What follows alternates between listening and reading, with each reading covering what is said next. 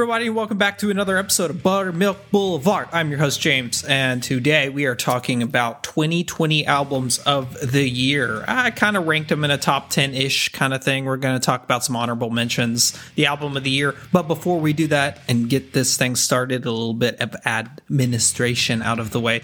Um, I've moved over to a new hosting site called Buzzsprout, 100% better than what I was using. Um, no offense to SoundCloud. SoundCloud is an amazing software, but it is very specific to music.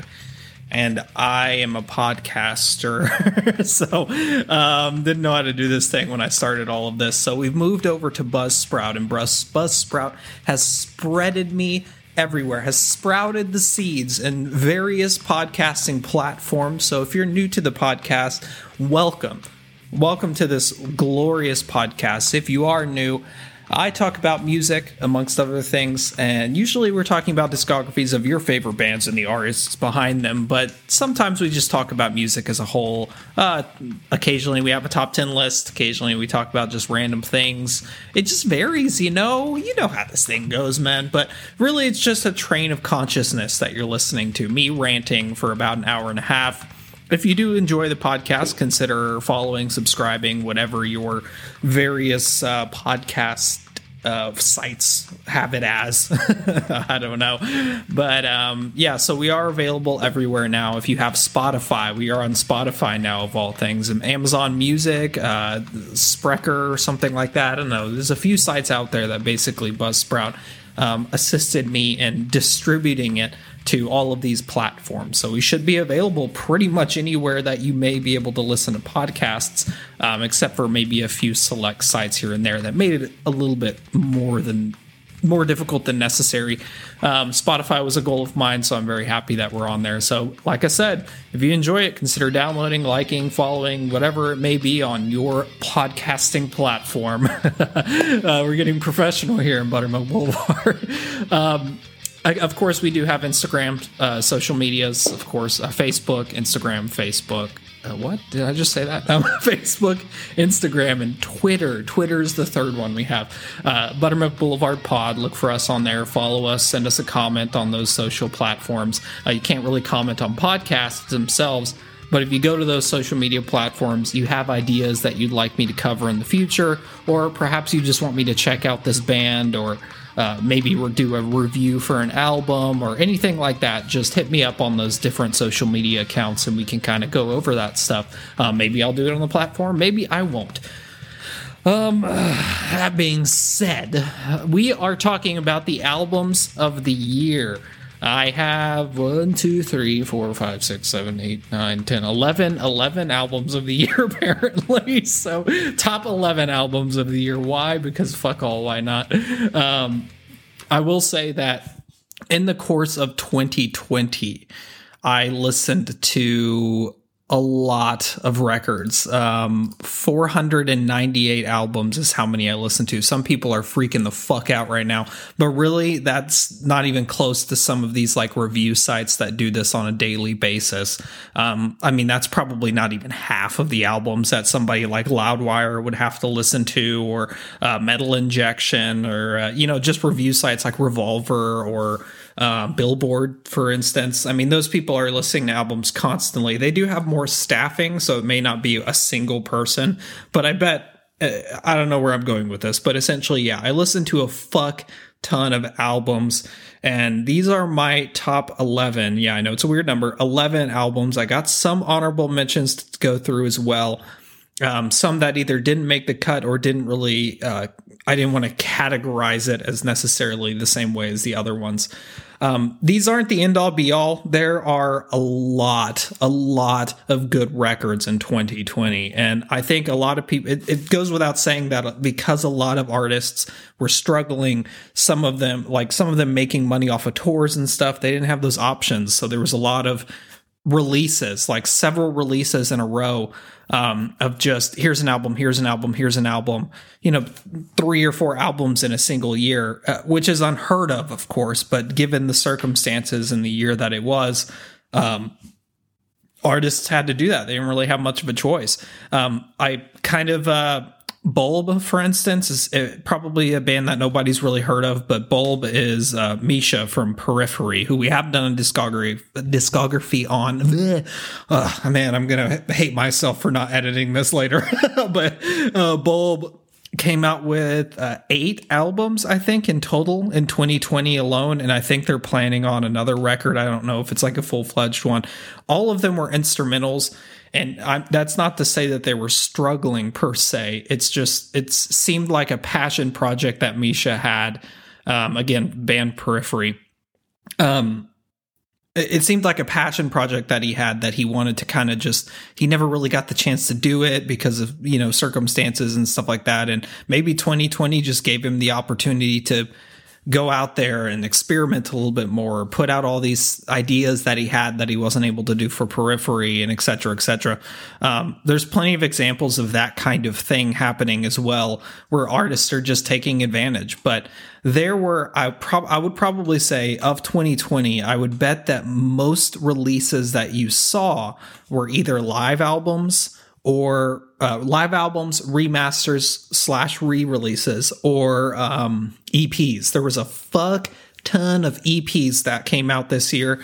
I have not considered any of the above on this list, just going into it. And this is all my opinion, of course. I just want to go into it very straightforward. These are all my opinion. And honestly, because 2020 was such a weird, weird year, there's there's going to be a few easily recognizable things on my list that a lot of people said were their favorites, but there's also going to be a few that nobody maybe even considered their favorite. Maybe you hated one of the albums that I talk about today. Um, but you know, maybe, maybe not. Maybe you loved it. I, I don't know. We'll kind of go into it, I guess. That's why I have those social medias. Um, that being said, it's a long winded way of saying um, a lot of these are my opinions. I, I didn't really have um, much of an analytical blame. Uh, like I said, I'm going to hate myself for not editing this later. um, I didn't have much of an analytical brain going into some of this. So um, these are honestly just straightforward, simple qualifications as far as whether or not it's my albums of the year. And I listened to like 400 of them. So my simple qualification was one, I enjoyed it. and uh, uh, two, I guess, was the the. It's an album that I went back to for repeat listens. Um, something as simple as that means a lot with 498 albums, um, or however the fuck many it was.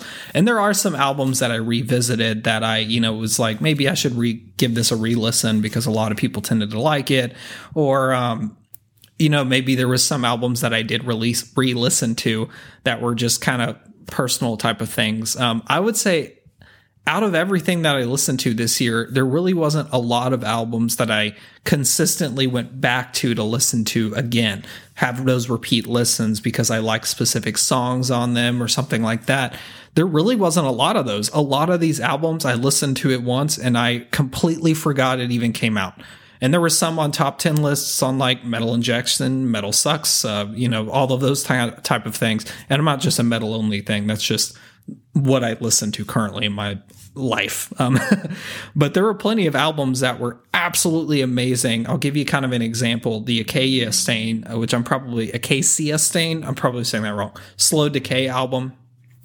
Absolutely loved it. It was fucking fantastic but I didn't really go back to it. And those are one of those albums that keeps coming up this year. Um, there's one album, trying to remember the name of it. Maybe I can scroll through my uh, Excel sheet of things. Katatonia.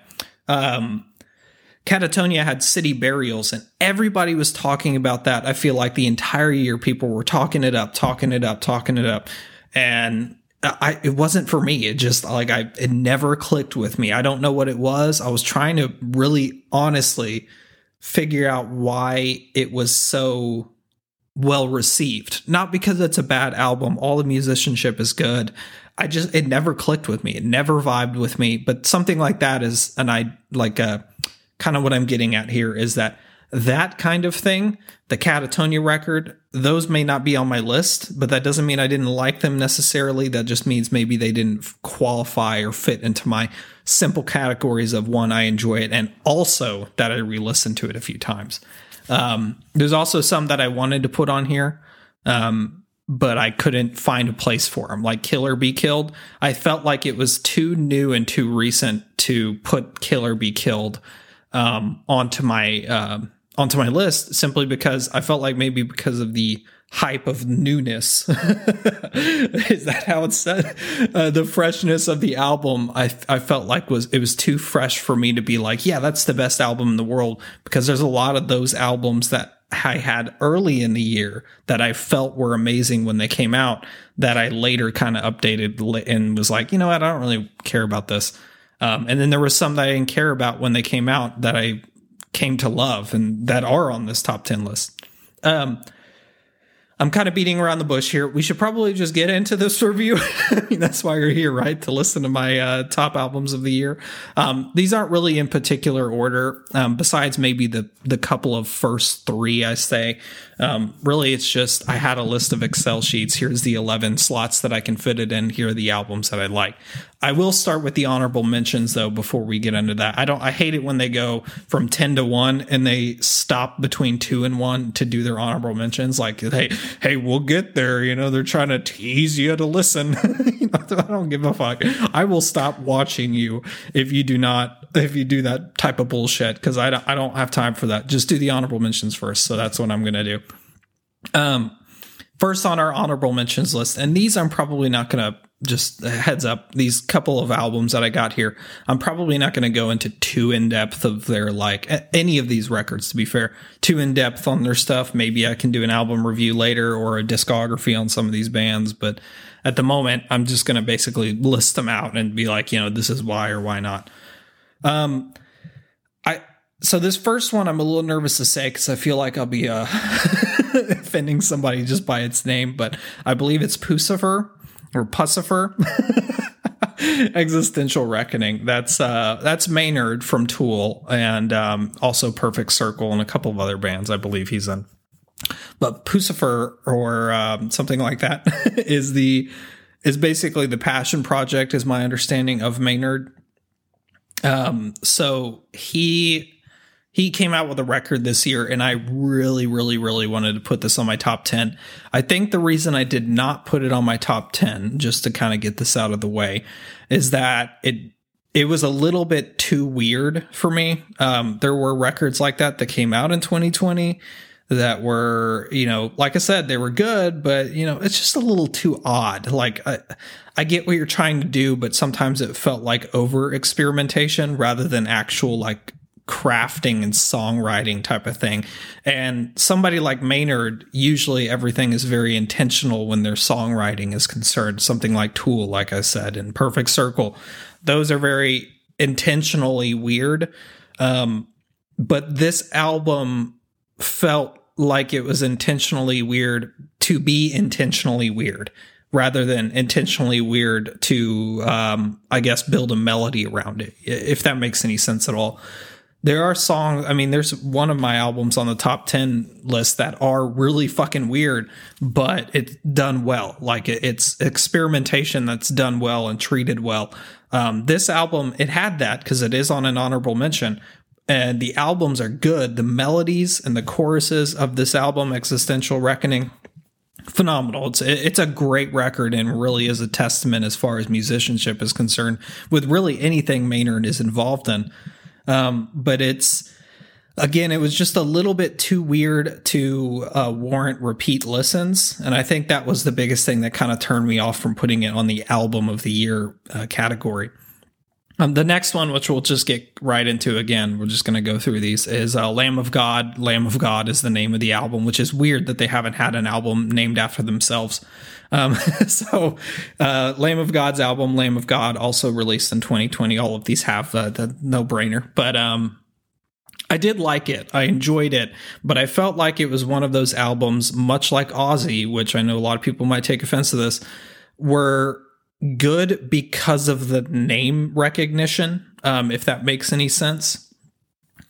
I I did enjoy Lamb of God's album and especially songs like Memento Mori, which is the single off the track or off the record. Um, it's phenomenal. I mean, it, it's really cool. It's really headbang worthy. It's very interesting, and you know that kind of fist pumping angry metal was really needed in 2020 when it actually came out. Um, but I do think that some of those delays and some of the hype built around the name recognition um, was really why this album went rated so highly in a lot of people's you know reviews and stuff.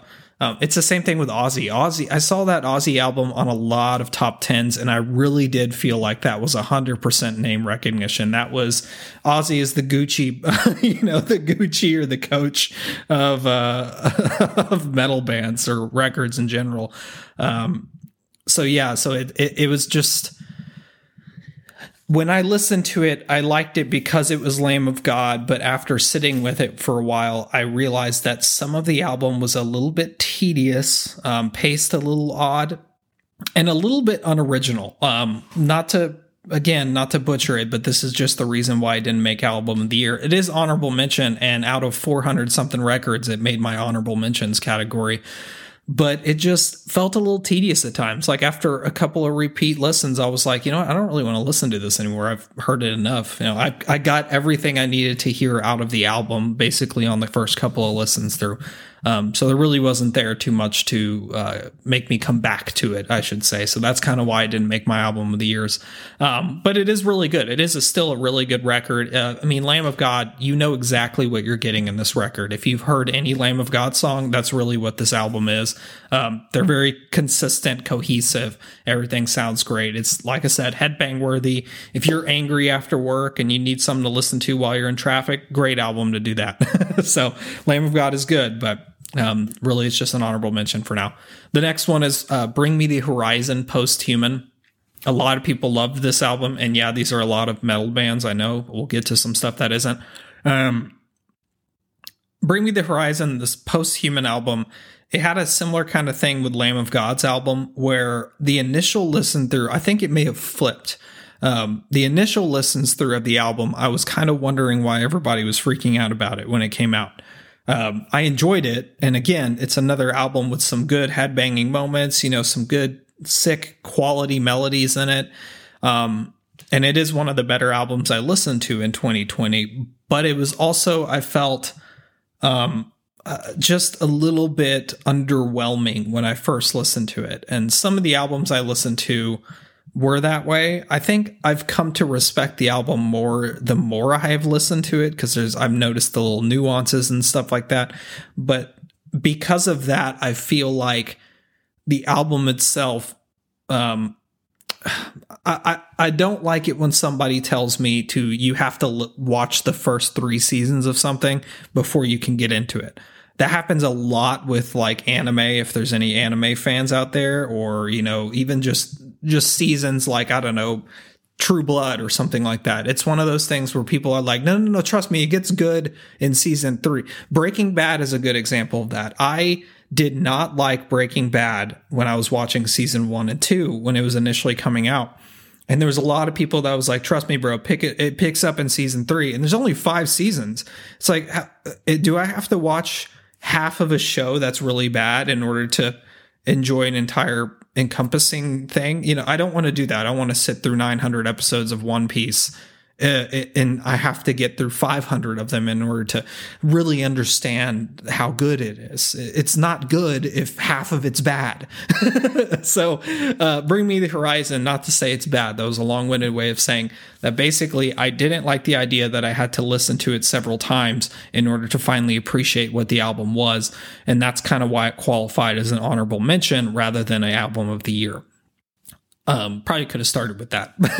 but uh, the next album on my honorable mentions, we got a couple here left. Witch Hazel, uh, number three, Pentecost. Uh, this is really just a selfish thing. I really wanted to put this on album of the year. It has such a cool, retro, nice feel. But I will say it gets a little boring after a while. Uh, too much listening to it too much, even if you have it on the background, you start to just get that itch that you need to change to something. You know what I mean? I, I don't really have a better way of describing it, but I felt like maybe it was a little bit too uh, tedious, um, too repetitive after a while.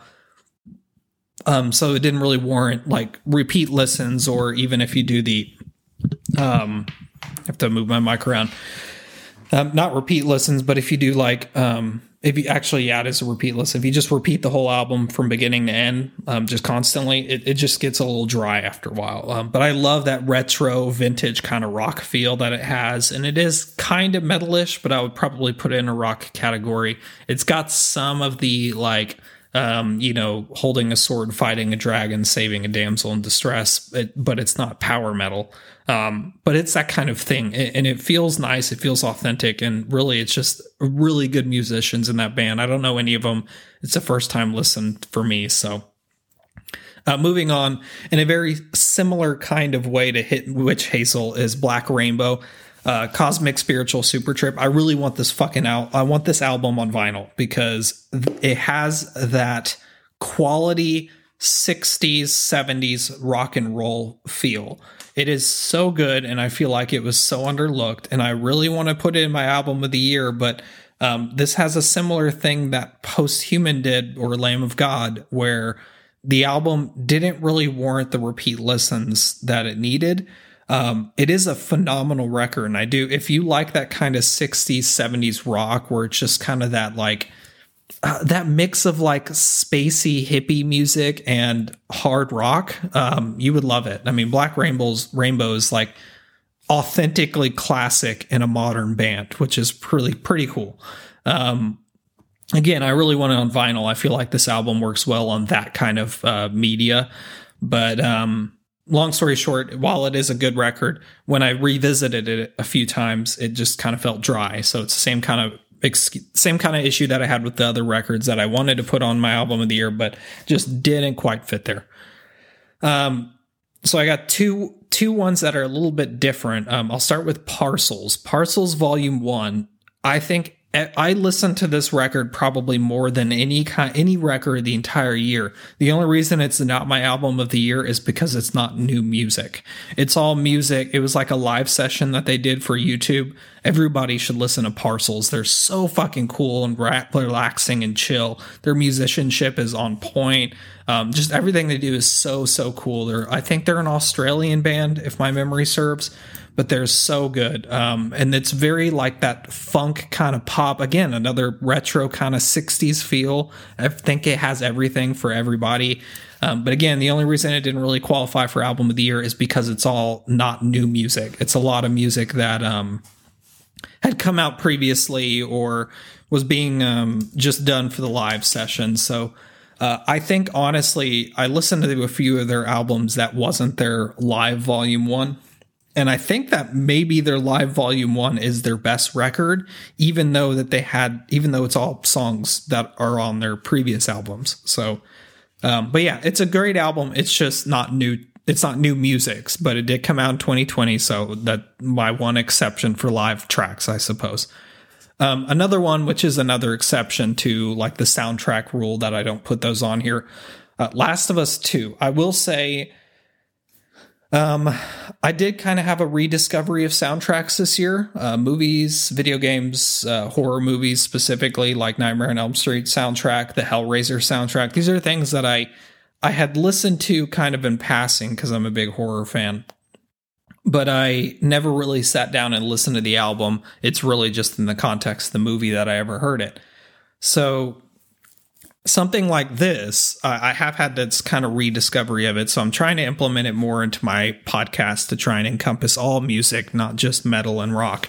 Um, and I did listen to a lot of stuff. We'll get into my top 10 shortly, 11, whatever.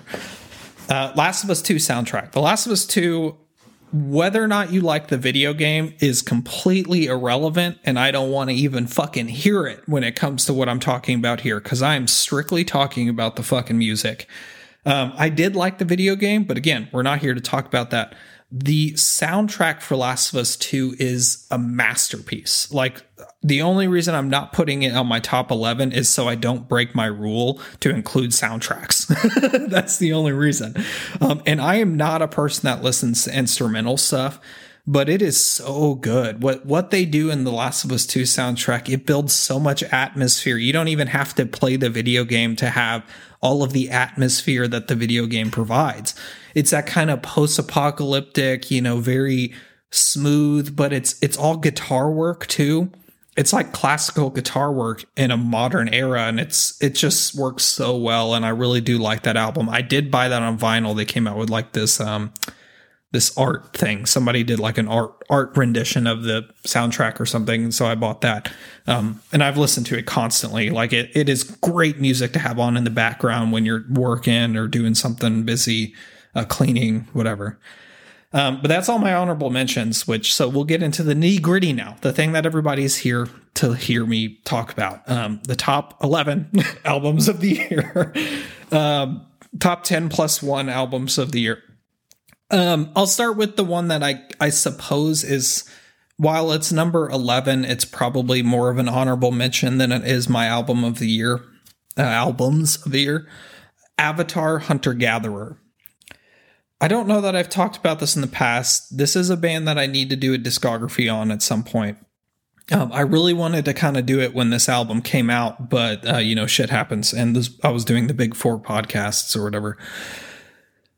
I uh, I have seen Avatar probably more in concert than any other person in the world, any other artist, any other singer songwriter, you name it. I've seen Avatar probably more than any of them. Um, maybe in this moment is the second or maybe even first. I don't know, but in this moment, Avatar and probably anything Guns N' Roses related, like Slash when he's doing his solo stuff, or you know, uh, I've never seen Velvet Revolver, but I saw Guns N' Roses when they came to Dallas. Um, long story short, I've seen Avatar a fuck ton and I love their music and their live performance is everybody should see it. It's so so good, so entertaining. They put on such a good show. One of the best live bands I've ever seen, which is why I've seen them so constant. Um, same thing within this moment. Even if you don't like the in this moment music, these live shows are phenomenal. Um, I'm a little sad that in this moment didn't make this category, unfortunately, but um, you can go check out my review of that to see why I probably wouldn't make album of the year for me. I wanted it to be, but it just was a little disappointing. Um, Avatar Hunter Gatherer. The reason it's number 11 is because this is the album that I didn't really care for when I listened to it the first time. Um, and I know that's kind of me being a hypocrite because I said that's some of my honorable mentions, but I've listened to this album a lot since it came out. And those songs are so catchy after a while. Like after a while, you just start humming them in your head. They get stuck in your head. You just can't stay away from the album. It's so good, so good. Um, and the reason it's good is because it is like a post apocalyptic esque album. Like like their album is almost reflective of the current times that we're in in 2020 and whatever this runoff the toilet overflowed. So now we have to deal with the water situation that is 2021. Um, but Avatar, I love Avatar and their music's so catchy. Uh, and the biggest thing for me for Avatar is their music's just fun. It's just a good fucking time. And that's really all that I really ask for from an album is just to have a good time. Um, there's nothing really, they're not going to change the world with their music per se, even if they, you know, they may try to, I don't know, but I don't feel like that's their goal. Their goal is to just make good music that they enjoy, that other people can enjoy as well. Um, I don't know, but I love Avatar. I mean, I'm a huge fan of them. They are a band that I need to check out. Not Avatar the anime and not Avatar the movie, but Avatar the actual band. Um, who is arguably better than both of those, except for maybe the anime.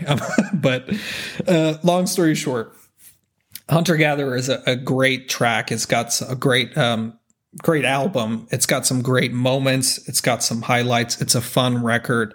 I really do think people should listen to it, uh, especially songs like Colossus so good. It's just so easy, so bouncy, so catchy. You can dance to it. You could also headbang to it. You can punch a hole in the wall, or you can, you know, I don't know, prance around the neighborhood. I don't fucking in your underwear. Um, but Hunter Gatherer by Avatar, great record, loved it. Um, the next one on my list, the actual top ten, that which we're getting into now, is uh, Taylor Swift's Folklore that's number 10. A lot of people are probably like, what the fuck? right now, especially if you're a metalhead and you're listening to this podcast, you're probably like, did he just say Taylor Swift on his top 10? Yes, yes, indeed. Um, that album, I, I am not a Taylor Swift fan by any means. Um, but the two albums that she came out with, which are probably interchangeable, I believe the other one's Evermore. I don't have it in front of me here. But Folklore is a brand new Taylor Swift. It's not poppy. It's not weird. It's not, it doesn't feel like somebody else made it and Taylor sung over it. You know, a lot of those things, like the Ariana Grande stuff, I, I hated those records, and a lot of people love them. So no offense to you if you do, but um, I hated them because they sounded so uh, fake. They sounded generated. They sounded electronic. They sounded like nobody played a single fucking note of a real instrument. It's had that kind of feel, and I know that's kind of a old school kind of um, opinion of those but and Taylor Swift has some of those albums, I guess, or records or songs, whatever, what have you. But this record, Folklore, is exactly as it sounds. It's like a folk album, um, and it really just like tickles those kind of primal uh, pagan sit in a forest with some flowers type of feel and it's, it sounds so fucked after talking about all these metal bands but it is such a good record. Like I I I couldn't not put it on here and it was one of those records that I went to frequently cuz it's so relaxing. It has that coffee shop kind of vibe. It really does feel like a record that it was just Taylor Swift, her guitar and she wrote music. Like maybe she went to the park with a her acoustic guitar and just but it it sounds it sounds that kind of feel like that. I, I, don't know how else to put it other than that like kind of coffee shop vibe, which I'm all for it because I love me some coffee shops um, and coffee in general. Um, but um, but it has that kind of like that feel that it's really just a girl and her guitar and she's just or, or even a guy it doesn't fucking matter um, just somebody in their guitar that's really just they're working through their issues through this record um and I whether or not the song has anything to do with her quote issues or anything like that doesn't fucking matter. It just it feels like there's a lot of heart in the record. There's a lot of soul in it. Um, and that's to me brand new for Taylor Swift. Somebody I'm not familiar with as far as musically speaking, not an artist that I've really covered in the past too much. Uh, or really listened too much, but folklore and Evermore to a certain degree. Folklore is the much better version um, are just so good. I, I really do recommend everybody listen to it because I think it will surprise you what it is. Um, it's not the Taylor Swift everybody knows. It's not that name recognition. It's just a good album. It's it's a good it's chill, but it's also a little bit dark on the darker side. It's Taylor cursing, which, you know, she's had this 16 year old vibe and she's what, probably in her 30s now or something like that. I'm assuming. I don't fucking know. Don't, don't at me, bro. Let me look this bitch up before I get too much.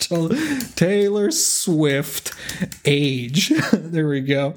31. So I was right. So go fuck yourself.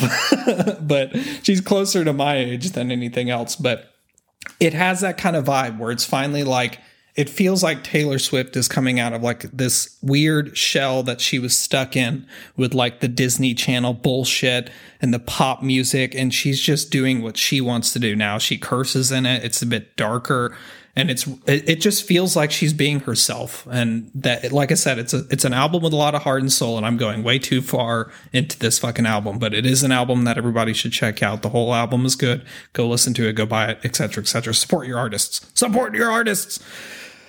Take a deep breath. Deftones number nine.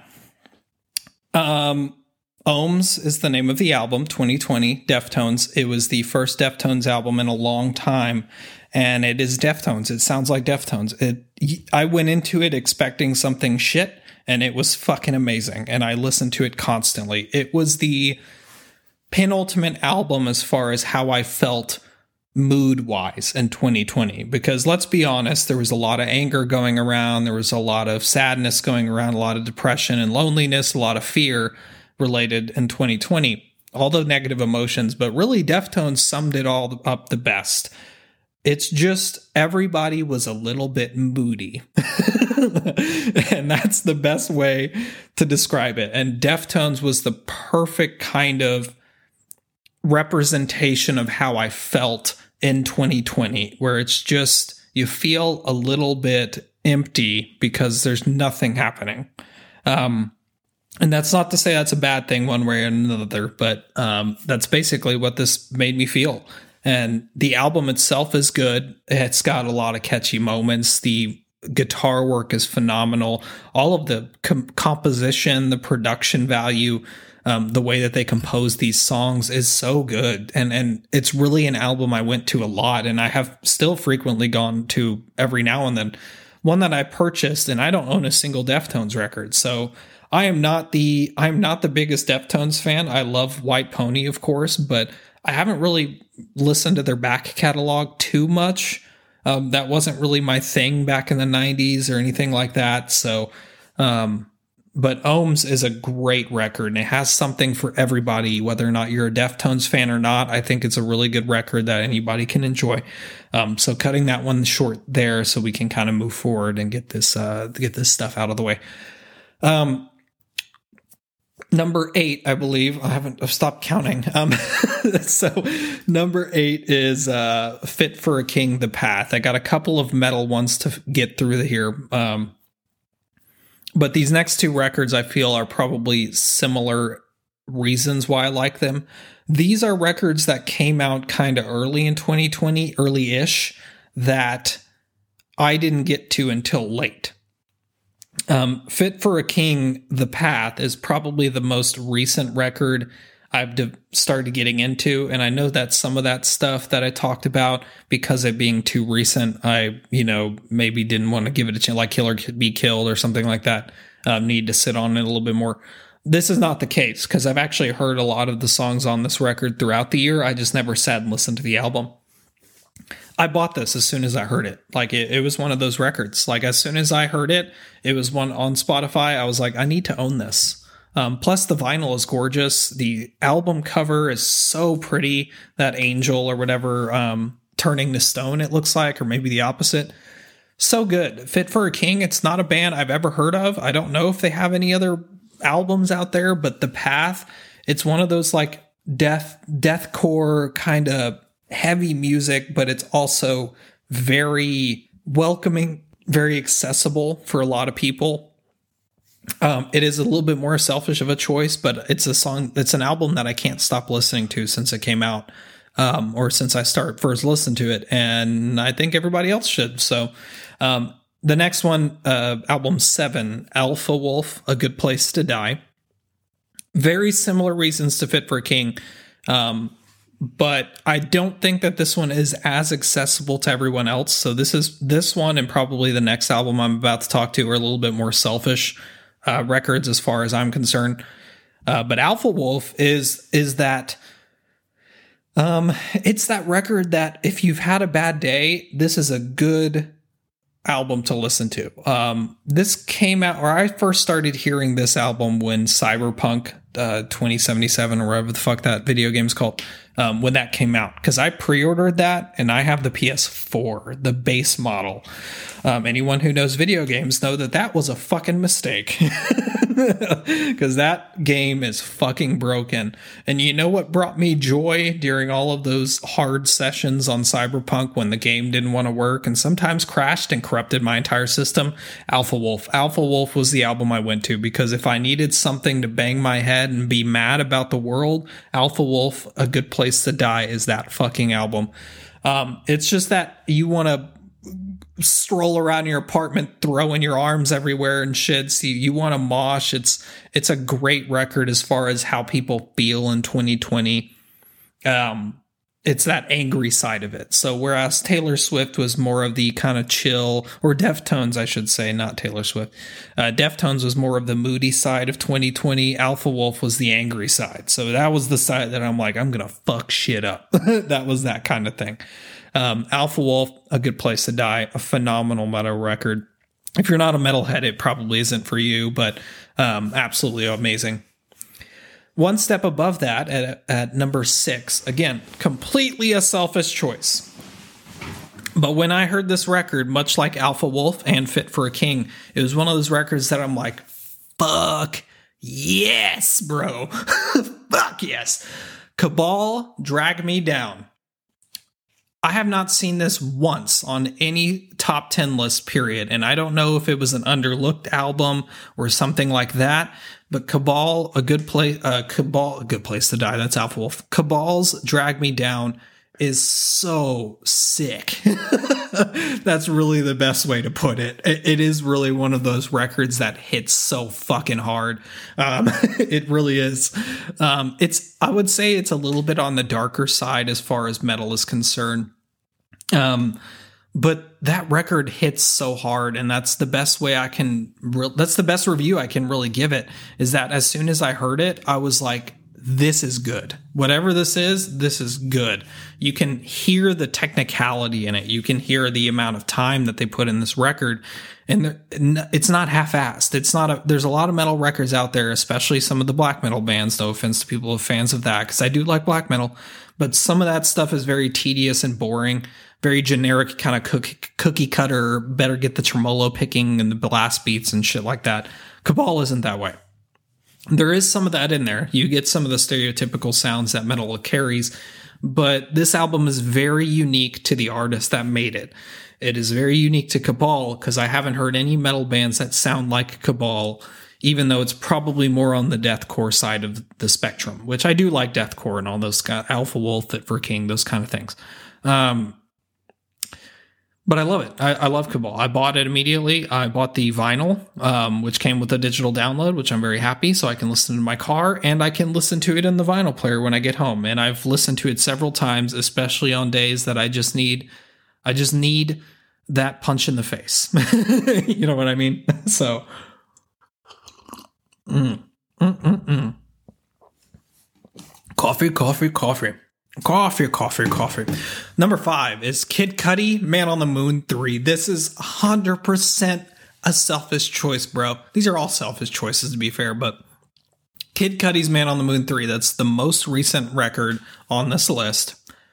Oh, I love it so much, man. I love it so, so much. Um, Man on the Moon 1 and Man on the Moon 2. I've done a Kid Cudi discography. I actually plan on doing this album individually, so I'm not going to spend too much time talking about it because I'm going to add it probably to that discography review I did of Kid Cudi. But if you know anything about me, then you know Kid Cudi is a crutch for me. I love Kid Cudi's music, and it really is, like I said, uh, 100% selfish. Kid Cudi is one of those artists that if um, you know, I went through a breakup at a time or had a hard time in my life. Um, Kid Cudi was that person that kind of pulled me out of it.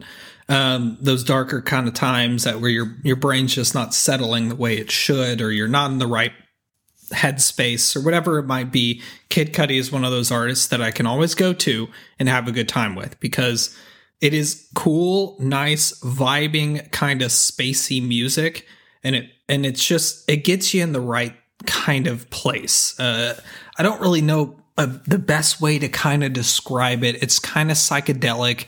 Um, prob- a lot of people probably think of him as like a weed kind of person or a pothead kind of band. He really is not. The, the, the music itself is very emotional. There's a lot of emotion in it. A lot of it is Kid Cudi himself. It's his emotions and his kind of battles with depression and things like that but it it's so you vibe with it the whole time. It's so good. The music's so good. It clicks. And honestly, when Man on the Moon 3 started and you hear that classic kind of Man on the Moon vibe, I, I fucking fell in love immediately. I was like, it's back, bitches. the trilogy is here. it's fucking amazing. And unlike Jurassic Park 3, Man on the Moon 3 is a fucking great ending to this trilogy. Now, I don't know if he's planning a fourth one, one way or the other. Um, some say that the satellite flight one was kind of a good kind of um, intermediary kind of thing or a spin-off record, if you will. Um, same thing with like that Indicud, which I love Indicud. It's a great album. Um, but Man on the Moon 3 just hits, and it's a hip hop.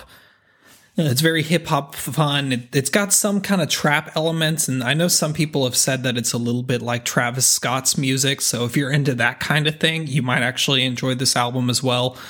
Um, again, this is a very selfish choice though for me because I like Kid Cudi and I don't like his stuff automatically. There were some things, again, go to that discography that I didn't really care for with uh, Speedin' Bullet 2 Heaven, for instance. Um, so some of those things, some of those albums are not great. He's not always 100% not there, but Man on the Moon 3, he was 100% there. I've loved this record since it was released. I already bought the vinyl. I'm waiting for 20, I'm waiting for February to get it released here. So, um, nonetheless, that's my number five spot, Kid Cudi. So we are on the top five, motherfuckers. so, uh, number four. This is a record that a lot of people have seen, um, and I've heard some mixed kind of reactions on whether or not it deserves to be in top tens. I think it does personally but Poppy, I disagree. uh, some people are shaking their heads right now, and then some people are excited as fuck. but yeah, the number three spot. Oh, Kid Cudi was four, uh, technically. Uh, whatever, man. Who gives a shit? So uh, that was top ten. Then Avatar was ten. Taylor Swift was nine. Deftones was eight. Fit for a King was seven. Alpha Wolf six. Cabal was five. Kid Cudi was four. Um, so Poppy makes the number three record of the year. Poppy, I disagree. Um, I don't even know how to describe this record to somebody. It is one of the most unique sounding albums I've ever heard in my life. Um, I don't know. Honestly, these top three albums can I can say that to all of them. They're all the most unique sounding things I've ever heard um, especially the number one spot, which we'll get to. But Poppy's, I disagree. It's very genre bending. It, it, felt like Poppy intentionally, even though she's signed to Sumerian Records, and even though um, that's a metal record label, she is not necessarily a metal band. Poppy does whatever the fuck Poppy wants to do. And that's what this album is a very good reflection of. And it felt like Poppy doing what Poppy wants to do, like I just said for some reason twice. But um, it's so good, and it's it's very genre bending in the sense that you may get a song with a pop moment, uh, like her namesake, I suppose. Uh, you might get a metal moment. There might be a fucking breakdown mid song. You'll get a song with Fever 333 in there. Um, and then you'll also get like sometimes these nice kind of comfy sitting in the flowers kind of moments and i don't really know how to describe it other than it's one of the most unique sounding albums you will ever hear in your life. And it's it may not click with you. That that's kind of why i think a lot of people are struggling to or like with this album is because it's not necessarily one of those albums that has one sound and follows through till the end. Poppy does whatever the fuck she wants in every single song songs like Don't Go Outside have this nice kind of melodic, fun vibe that's just kind of don't go outside. And then you get songs like, uh, I don't know, Scary Mask, where it's just like, burr, burr, burr. that's a bad representation of the song, but uh, something like that. I think that might have been a single outside of the album, but nonetheless, um, just even the title track, I disagree, is one of the weirdest thing. There, it has um, some kind of Japanese feel to it as well. So if you're an anime fan, you might actually like some of this stuff. Um, in a lot of ways, she's been compared to Babymetal, but Babymetal is strictly one kind of genre where Poppy does what Poppy wants. so uh, whether or not you like it is up for debate, but it's one of the most unique albums you will ever hear in your life. And I promise you, uh, you will enjoy it by the end. It, it is one that I frequently went to. Um, I do enjoy Poppy's music mostly because it's catchy as shit. All of her music is extremely catchy. Even the weird stuff is very catchy, easy to sing along to, simple kind of lyrical flows. Um, and she's she's really nailed down the hooks like as far as like that is concerned that's what people hunt for typically those hooks that kind of get people stuck in she nailed that shit as far as I'm concerned. Like all of her music from her first album until I Disagree, which I think there's three albums, uh, just all have that hook. She's got the choruses that will really just stick with you all day and really will just encourage you to go and repeat listens through these albums. Um, I don't really know how to describe it otherwise. I think I've pretty much covered it. It's just a It's a Poppy Passion project that works so fucking well. Poppy Passion project. I say that four times fast. so, um, and I really like it. I, I think it was one of the most unique records I heard this year. And I kept going back to it consistently because, again, catchy as shit, good album, interesting kind of shit going on. Um, and it just worked. It just, it came out early in the year, listened to it all year. Um, so yeah, there we go. The number two spot, which we're on the top two, look at that. Intronaut fluid existential inversions. Nobody's going to know who the fuck this band is. um, I did see uh, Metal Injection, some of the writers at Metal Injection put this on their lists. I really do think that this is the one album of this entire list that the least amount of people probably listen to on this top 10. So I don't really know uh, really how to describe this because again, these top three albums are very odd. Intronaut is one of those bands that is I would probably I hate to do it, but I kind of compare it to Periphery, but it doesn't have that kind of alt deathcore sound or anything like that, or metalcore sound at all, or anything like that. Um, but they are a very progressive band. And in some aspects, they are a little bit metal, but in some aspects, they're not. They really are a unique kind of sound. And it is so, so cool to listen to. It is. It is the Ready Player One of this list because it's one of those albums that, much like Ready Player One, had the the reason you go back to it is to see what you missed. Um, and Ready Player One is one of those movies that you know you go back to because you want to see all the Easter eggs. You, who who did they include? What are the video game characters that you may have missed the first couple of watches? Uh, Intronaut is very similar in the fact that you you want to go back to it because you feel like you didn't really listen to all of it when you the first time you listened to it so you need to check it out again. Like oh my god i didn't i didn't even notice that what the fuck that guitar is doing in the background. Uh, the guitar work is phenomenal. All of the work in this band is phenomenal. But it also maintains while it's so weird and kind of progressive and the guitar's kind of bouncing around a lot on the board um, it's still very melodic. Like it carries a lot of melody. The time signatures are weird, and yet it still makes you beat your head to like a 4 4 beat.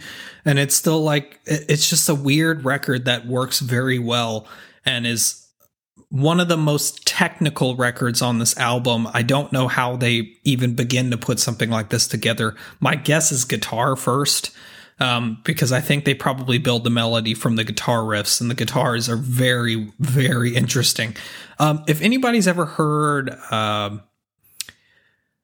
oh, I'm blanking on it, Mastodon. Uh, Mastodon is has a very similar, especially their newer album, that Jaguar God album, has a very kind of similar stylization, except Intronaut's probably a little less on the growly side of metal uh, than Mastodon is, but it has the same kind of you know flicking around guitar riffs and the bass intricate bass melody lines and all this stuff. So, long story short, it's a weird record, but it's also one that I revisited almost all the time. I bought this one on vinyl as well. I bought all of these that are on my list on vinyl, with the exception of Taylor Swift's Folklore because it's a little bit expensive, um, and Deftones Ohms. But um, they're all uh, I mean, this is just the weird one. I don't really know how to. It's a 10 out of 10 for me. It's a fucking phenomenal record, and I don't really know how to describe it. So I wish I could sell it better.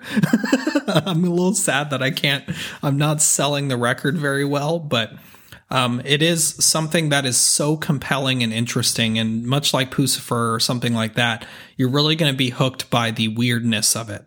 Um, and it is weird and it's got some weird time signatures, and yet it's so melodic and fun while also being retro and modern at the same time. It really just kind of fluctuates in those kind of categories, those weird, either it's weird or it's, you know, something you've heard before, but nonetheless, you're going to bang your head.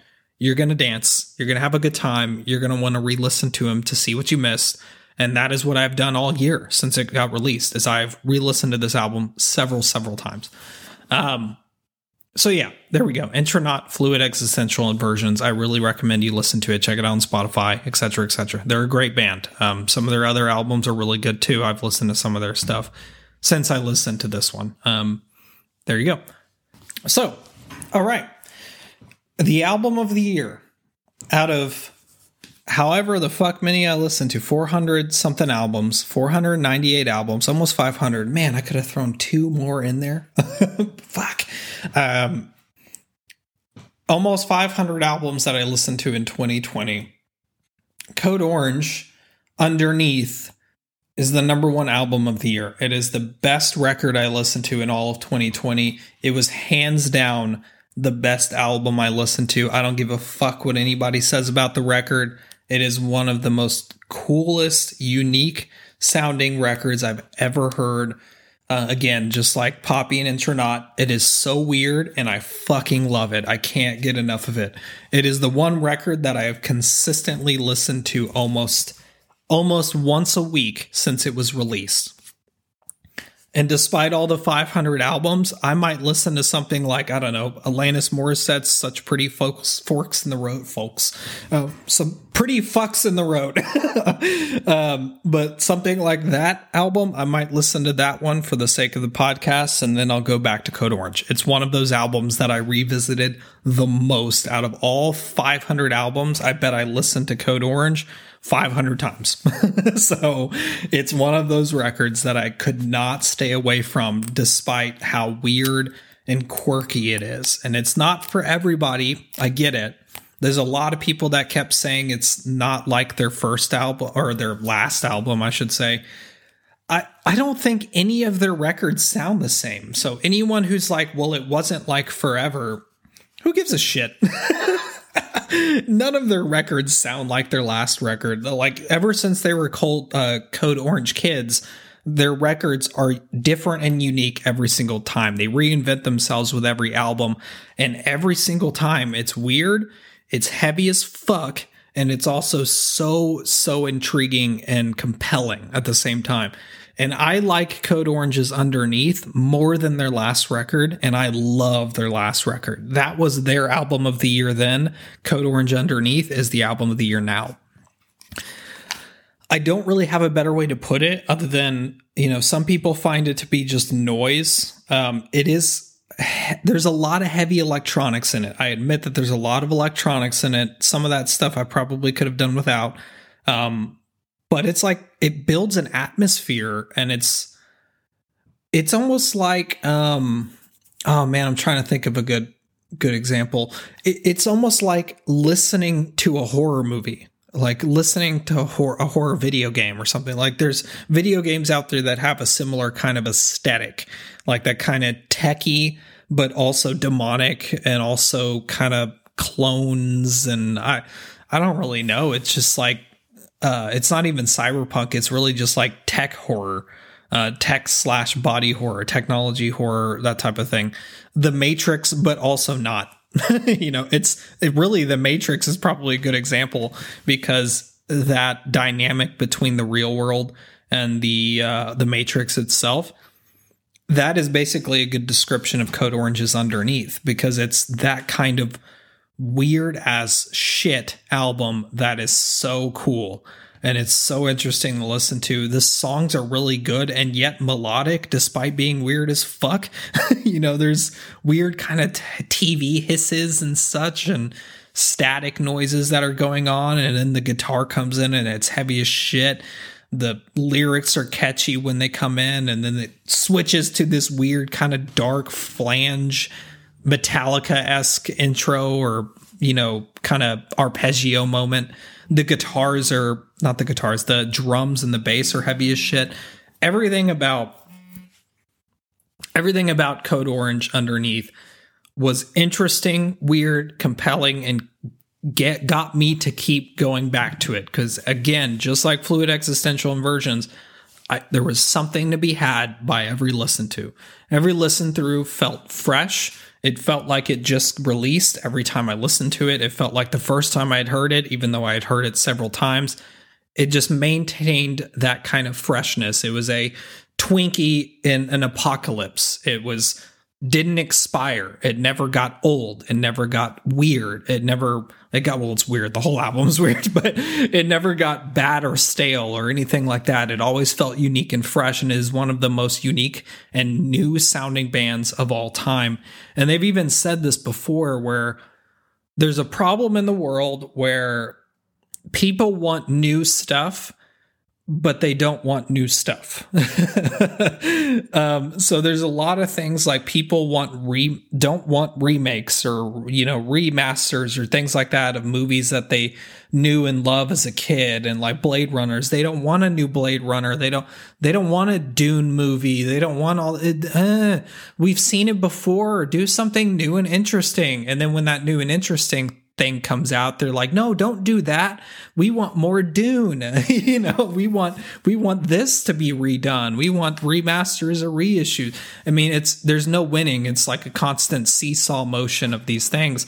Code orange is a new band. That is a new genre. I don't know what it is. It is technically metal but it's the weirdest metal you'll ever hear in your life and it's one of the most unique sounding bands i've ever heard in my entire fucking life and I don't think that will change.